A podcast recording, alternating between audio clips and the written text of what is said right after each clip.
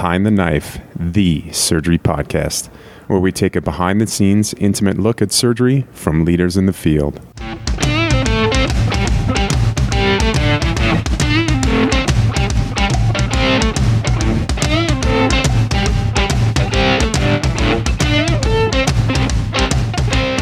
Welcome to another episode of Behind the Knife. Our guest today is Dr. Paul J. Schenarts. Dr. Schenarts is professor of surgery, vice chair for academic affairs, and chief of trauma, surgical critical care, and emergency general surgery at the University of Nebraska Medical Center. He is also the trauma medical director at UNMC and medical director of the emergency medical services for the Omaha Fire Department. Dr. Schenarts is from New York, where he completed his undergraduate coursework at Fordham University in the Bronx. He obtained his MD at the University of Connecticut, followed by a one year fellowship in anatomic and clinical pathology. He subsequently began a general surgery residency at Maine Medical Center, followed by a trauma surgical critical care fellowship at Vanderbilt University. He has also completed the Surgical Education Research Fellowship with the Association for Surgical Education. He was faculty at East Carolina University for more than 10 years before joining UNMC in 2012. Dr. Schenarts was most recently president of the Association of Program Directors in Surgery. Welcome, Dr. Schenarts. Thank you, Megan. It's uh, good to be here. It's a real honor to uh, have been asked to speak today. So, we like to start um, all of our podcasts by um, introducing you and kind of hearing from you about your background and what led you towards trauma and also your roles in education. So uh, it's it's interesting. Uh, I went to med school actually to do OBGYN, and then I found out I hated delivering babies, uh, which was a real problem if you were going to do OB. So I ended up uh, coming under the influence of uh, a great mentor, a guy by the name of Tony Morgan at the University of Connecticut, who was a uh, trauma surgeon. And the first time I decided I wanted to do surgery, it was trauma surgery because Tony Morgan let me uh, do an X lap on a guy who was uh, stabbed in the abdomen, and it was just myself as a third year student and him, and and I was hooked. Uh, with respect to education, interestingly, when I was a first year medical student, myself and uh, two other people founded something called the Student Education Committee, which was a uh, feedback mechanism to uh, provide the faculty some feedback. And you can imagine how that went over with the dean. And so uh, from there, I just always had an interest in education and did a fellowship in it. And actually, now uh, the bulk of my research and the bulk of my sort of service activities nationally are devoted to how to teach uh, residents, how to teach students, and how to do uh, how faculty should do evaluations. So uh, that, that's a little bit about me. And the only other part about me is, I guess, I spent 23 years in the military with four tours in Afghanistan and two in Iraq, which were interesting because you had to teach people very quickly who didn't normally do trauma for a, living. So, uh, you know, overall, it's been a uh, fun adventure.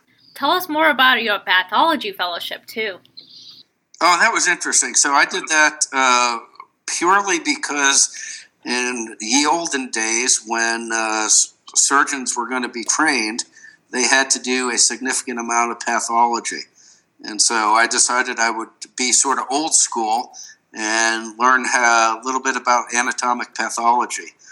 And so that, that's why I did it, was really in preparation to be a surgeon.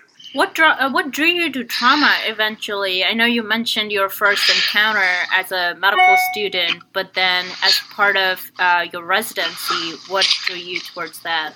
So, so this this will uh, may surprise some of your listeners. I've always viewed trauma surgery a little bit like a calling, uh, which sounds very dramatic, but you know, a lot of the trauma patients have no ability to you know, make wise decisions. And so, just like a uh, priest or a pastor, you know, takes care of those who can't take care of themselves, I've always viewed trauma surgery in that very much that same light.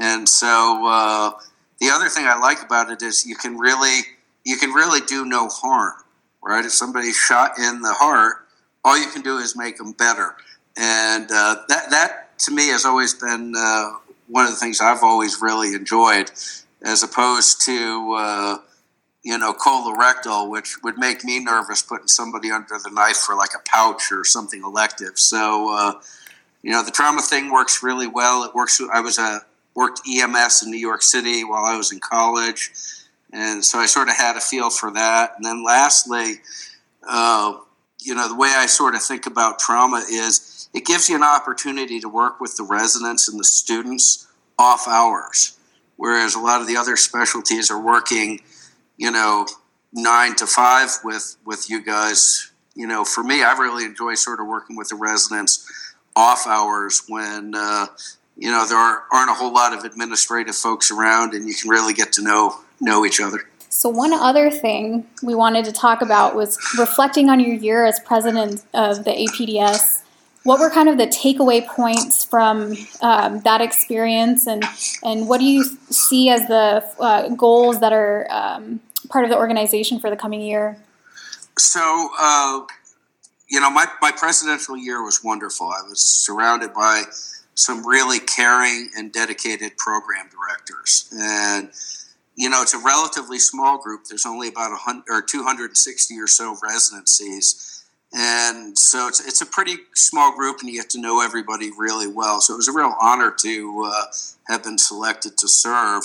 My goal for the year was to increase the diversity uh, of the organization. We, you know, and so we developed an, an organizational task force that was looked at increasing uh, diversity across the entire organization. You know, for many years, you know, the chairs of surgery and the residency directors were, you know, old gray haired white men. And, you know, now we have, you know, 50% of the surgeons are female. Uh, we have different, you know, uh, racial profiles coming in. It's really an international sort of pool of excellence, and uh, we wanted to really have the organization reflect that. And I, so I think that's the uh, the goal for the future. I think the other goals for the future really are.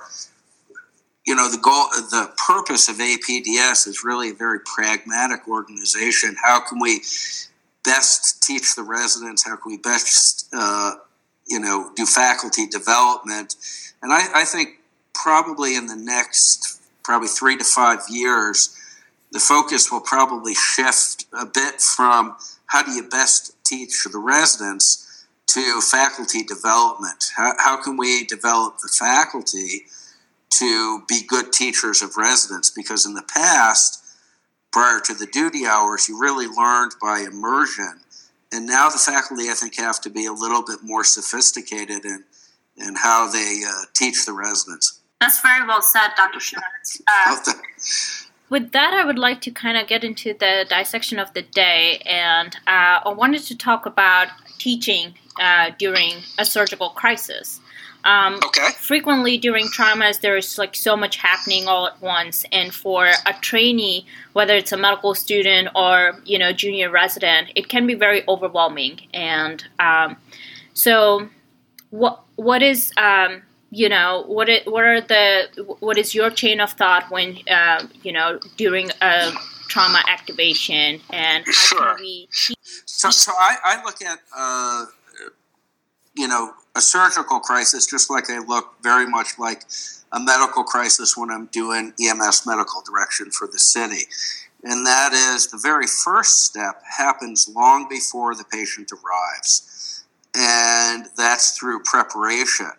Now, I think if you were to ask a lot of faculty, they would tell you, well, just read and that way you'll be prepared. And to be honest with you, I think that's sort of silly, and I'll I'll be truthful. My in my residency, we were really so busy. I, I don't think I really read anything. I think it was very much immersion learning, and, and I think that still happens today. I, I'm I'll probably get you might hang up on me here, but I really think that residents probably don't do a lot of reading because they're they're working really hard. So I think it's up to the faculty to prepare the residents for for what's going to come in in the door. And so, you know, so my first thought is when we get a new group of residents in, one of the things we do is is we, you know, we run a morning report, which lasts about 30 to 45 minutes. It's really a very Socratic method Uh, it's been described by Jeff Young, who's at Virginia. He's the trauma director at the University of Virginia, as war games. And that's probably a very uh, appropriate name for it. We call it morning report because if you call it war games, the you know the residents get all nerved up. But uh, you know what we want to do is we want to sort of prepare them for what do you do if you have a PH trauma? What are you going to do for bleeding? What are you going to do for this gunshot wound or that stab wound? And so I, I think a lot of the preparation comes by going to an interactive conference like that before the patient even hits the door, at least to hit the major uh, things. And it also allows you a chance to do what, what I call as a needs assessment. You, you sort of get you know, uh, a lot of times what we'll do is we'll go through and, and, you'll be able to say, okay, well, the residents know this in, say, December, whereas maybe in July that group of residents didn't know it.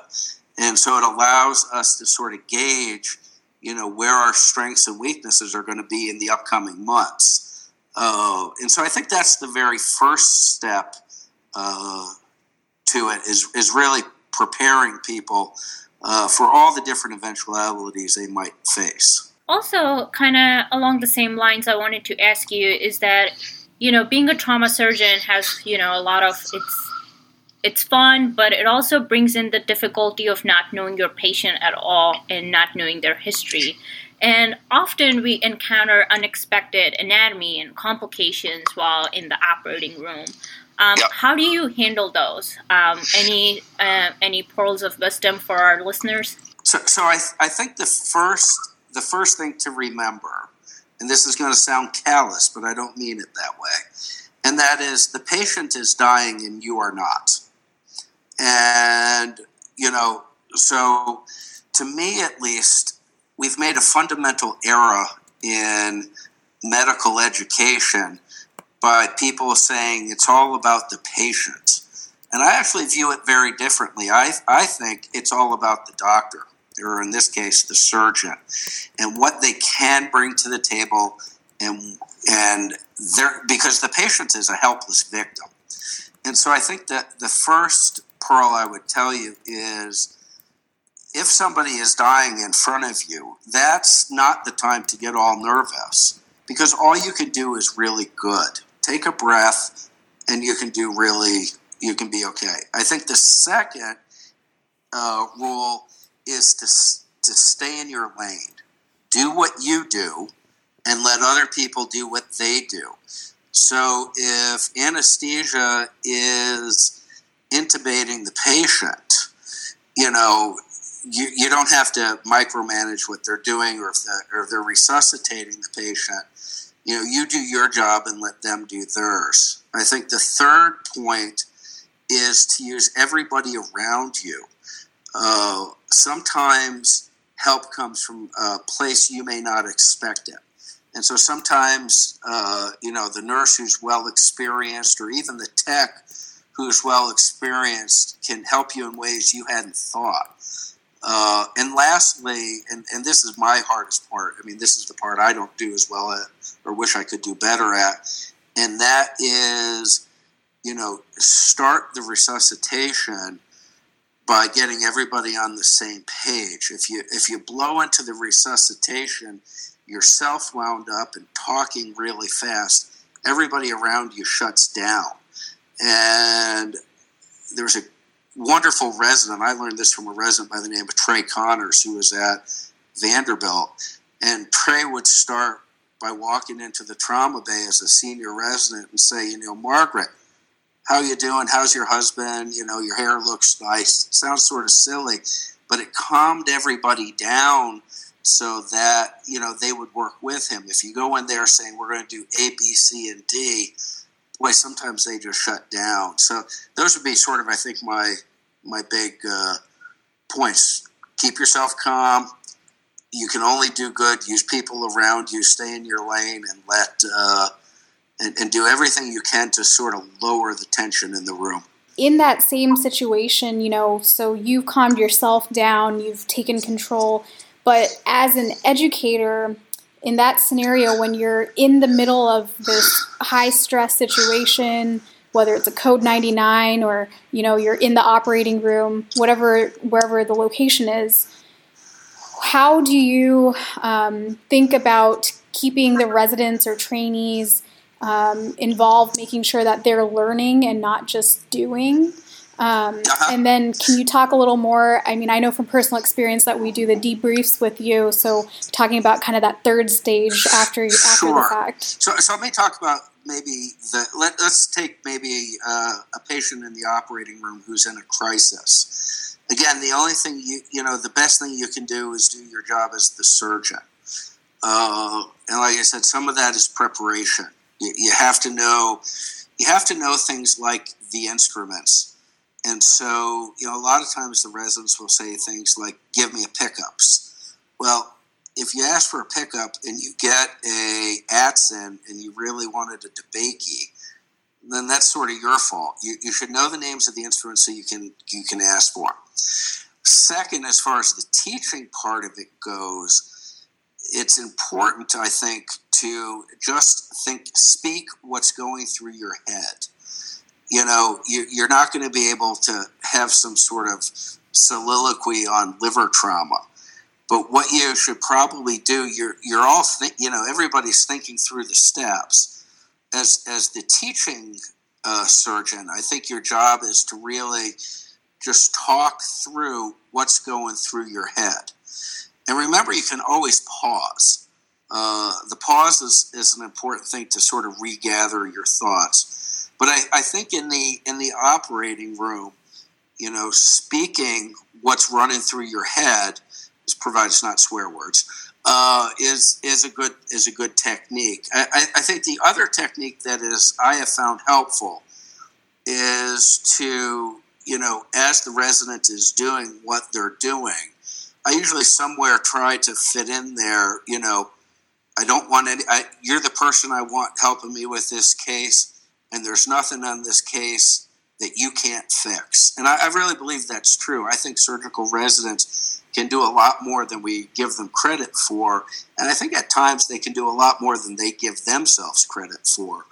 Um, and so there's no harm in, in packing and holding or holding pressure and saying, okay, this is what we're going to do, and, and reorienting uh, folks you know, and, and try to say something that's a little bit confidence building if you can. And I think if you're going to do this type of teaching, you have to recognize that you're not going to get it right every time and you have to forgive yourself. I think as far as the debrief goes, now, I, I try to debrief after everything. And the reason I try to debrief after either a resuscitation or the OR is because if you do it every time, then people will be more accepting of the feedback. If you only do it when things go poorly, nobody will want to sit down with you. So, so I think you know doing it uh, all the time consistently is good. And what I usually do when I do the debrief is most people have heard of the feedback sandwich, and that's where you say something nice, and then you give them some criticism, then you say something nice. Well, it turns out that that's not very effective.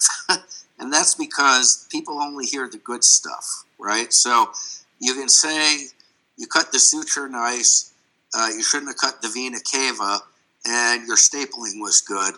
And then the learner only thinks, gosh, I'm a great surgeon because I can staple. And so I think you're, you're a whole lot better uh, just asking people first off, what did they think went well? And what did what they do differently? and it's very interesting. I think at the level of surgical residents and even medical students, you don't you don't have to chew anybody out, right? Like like residents and students are pretty sophisticated. They know when they didn't do it right or it didn't feel right. And usually all you have to do is once they recognize that, yeah, you, beating them in the head just doesn't make it better. It's better if they've figured it out for themselves uh, and when I do that, I usually start with the, you know, the student or, you know, academically lower on the totem pole and sort of go all the way up to the senior person. And, you know, there's always something we could do better, communication or, or whatever. And I found myself at times, you know, I'll say, hey, I, I blew that resuscitation, you know, I was a little heavy handed or, you know, I wasn't relaxed and I really spun up the room. And so I think if you find yourself doing the debrief, you have to be as honest as the people you're asking questions to. And, you know, one of the things I think residents that I have found that is helpful. Uh, when I deployed with the military, I did my own orthopedic surgery. Now, we weren't doing fancy things, don't get me wrong, but I was assisting, I was doing cases, sometimes neuro cases, spine cases, orthopedic cases that I had never done before. And one of the things, the one of the ways we used to train residents was that they would draw pictures and keep operative logs. And now the operative log is usually a sticker and what procedure you did and what date. But I, I would encourage the residents to go out, get a, uh, a notebook with plain white paper and some colored pencils. And this is what I do even to this day with, uh, you know, all of my deployments, and even some of my other complicated cases, where after the case is done and after uh, the dust has settled, you know, tape the sticker into a, a plain book, draw out the steps of the operation, go through it. Now, that will serve two purposes. One is it allows you to go through the case and, and figure out, well, you know, the table wasn't at the right height, or I didn't have a good exposure of the cystic duct, or, you know, I wish I had done this or that different. Uh, I found that's very, very helpful, and you don't have to uh, worry about, you know, downloading your numbers because you have them. And lastly, and this is a sneaky point, if you're going to work with Surgeon X, and Surgeon X is a real bear, right? Like like that guy's a, a real hassle to work with. If you've had a couple times to to operate with that individual, and you've written down sort of okay, the steps that he does is A, B, C, and he always uses like a zero Vicryl for this step. You're going to be in much better shape. You, you can sort of be sneaky and review his case before you do it with him.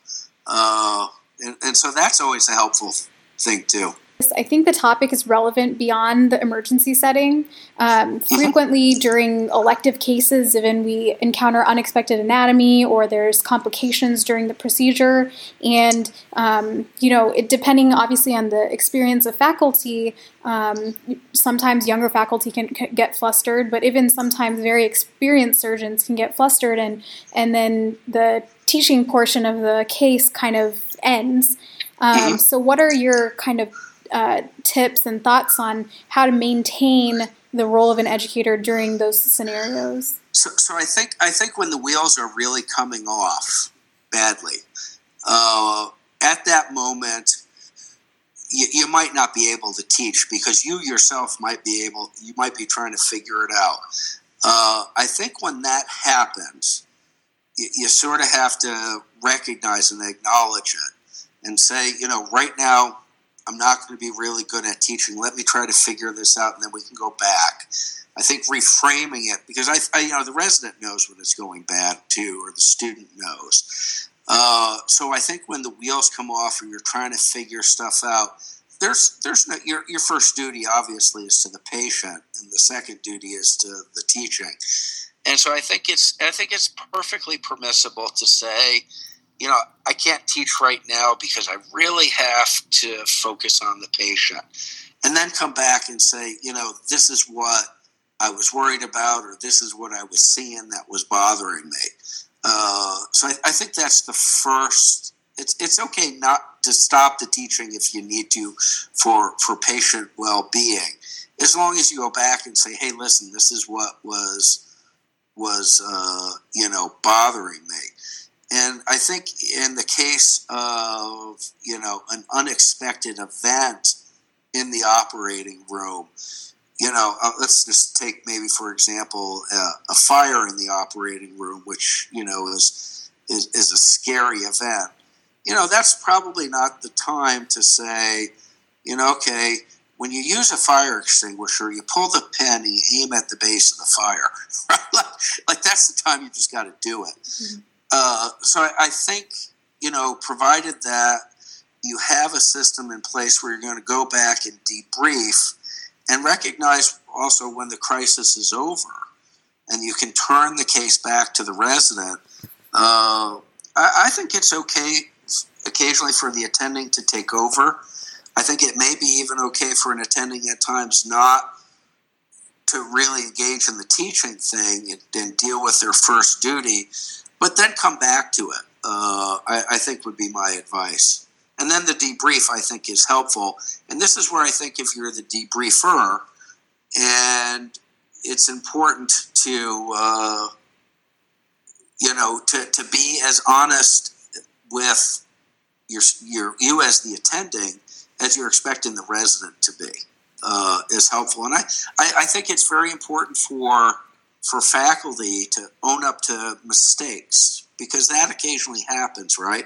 the, the faculty says to the resident, you know, cut here, and they cut there, and oh gosh, I didn't mean to cut that vessel. You know, that to me is really on the faculty too, and that you know they're they're not supervising well, or maybe they didn't recognize it. And I think if everybody's honest that we make mistakes and how to get out of them, then, then it's completely even. Um, now we move on to our final five. Um, these are just some personal questions, um, just for our listeners to kind of get to know you a little bit more.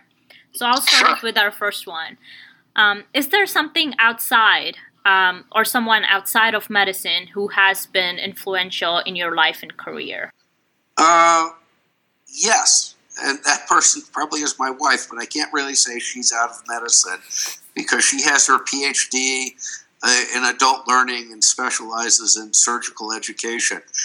so she, uh, we, we live education at our house, uh, believe it or not. We talk about it all the time. She was president of the Association for Surgical Educators. I was on the board. Uh, I will let you know it doesn't make our uh, son do any better in school. Uh, he's a football player, and so he, doesn't have a whole lot of need for school. He just wants to lift weights and get strong. Uh, but yeah, I would say uh, my wife, and then interestingly, uh, my father in law, who was uh, the chair of surgery at Michigan State. And he was an educator and he, uh, like my wife, has won multiple teaching awards. And so, yeah, we, we sort of have uh, a, a, unique family in that regard. Uh, so, so I would say those those two people. And lastly, and this is going to sound maybe a little bit odd, but I lost my folks when I was in medical school. And I think that has really provided me a very unique perspective from, from a family standpoint as to what these families who, who have no idea what's about to befall them when they wake up that morning. Uh, so I would say those three people really have had a big influence. Good.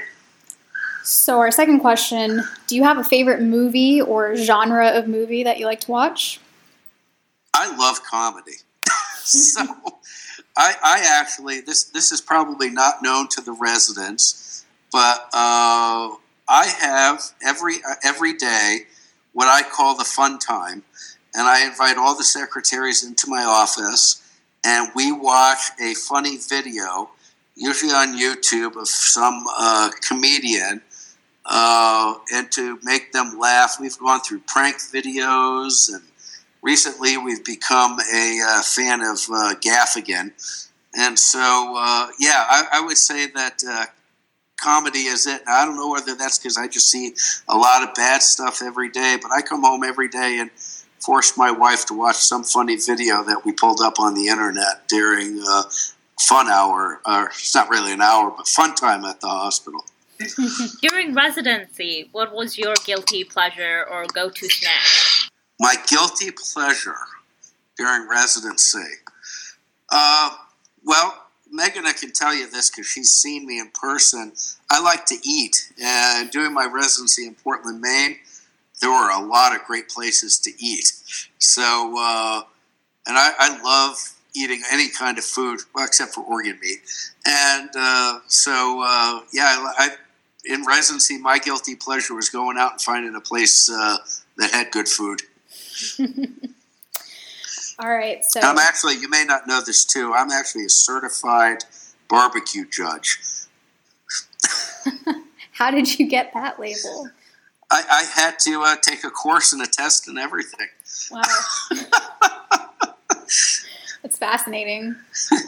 So, uh, on the other side of eating, if you were to compete in the Olympics, winter, summer, what event would you want to do? It doesn't have to be a sport that you've played before. So, so I used to be a swimmer. I used to be a very competitive swimmer. But uh, what I would really do now, if I could do it, is I would do skeleton uh, because it looks like sled riding.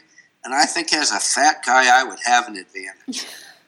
And to wrap up this segment of ours, uh, what would we find in or on your white coat uh, right now?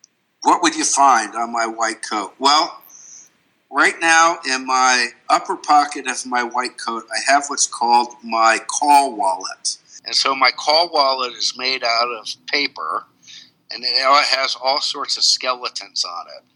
And, and so I keep that there. Uh, I have a stethoscope and my surgical cap and my list, obviously. Uh, but really, I, I really like the uh, the call wallet because the only reason I purchased it, I was at an art store. I do a little bit of painting, and I saw this uh, wallet made out of paper, and I just thought skeletons were cool. And uh, I did a lot of the Ebola transports uh, here in Nebraska when Ebola was going on with the fire department. And I always tried to wear either skeleton cufflinks or you, I changed my phone cover to a skeleton because I really thought that that would creep people out. And interestingly, nobody noticed. So uh, it, it was fun for me, but it wasn't, nobody actually noticed. Dr. Schenarts, thank you very much for joining us on the podcast. Oh, today. it's a true true honor, and if, if any of your listeners, uh, you know, want to contact me about education, they can certainly find me at the University of Nebraska. I'm not hard to find. Until next time, dominate the day.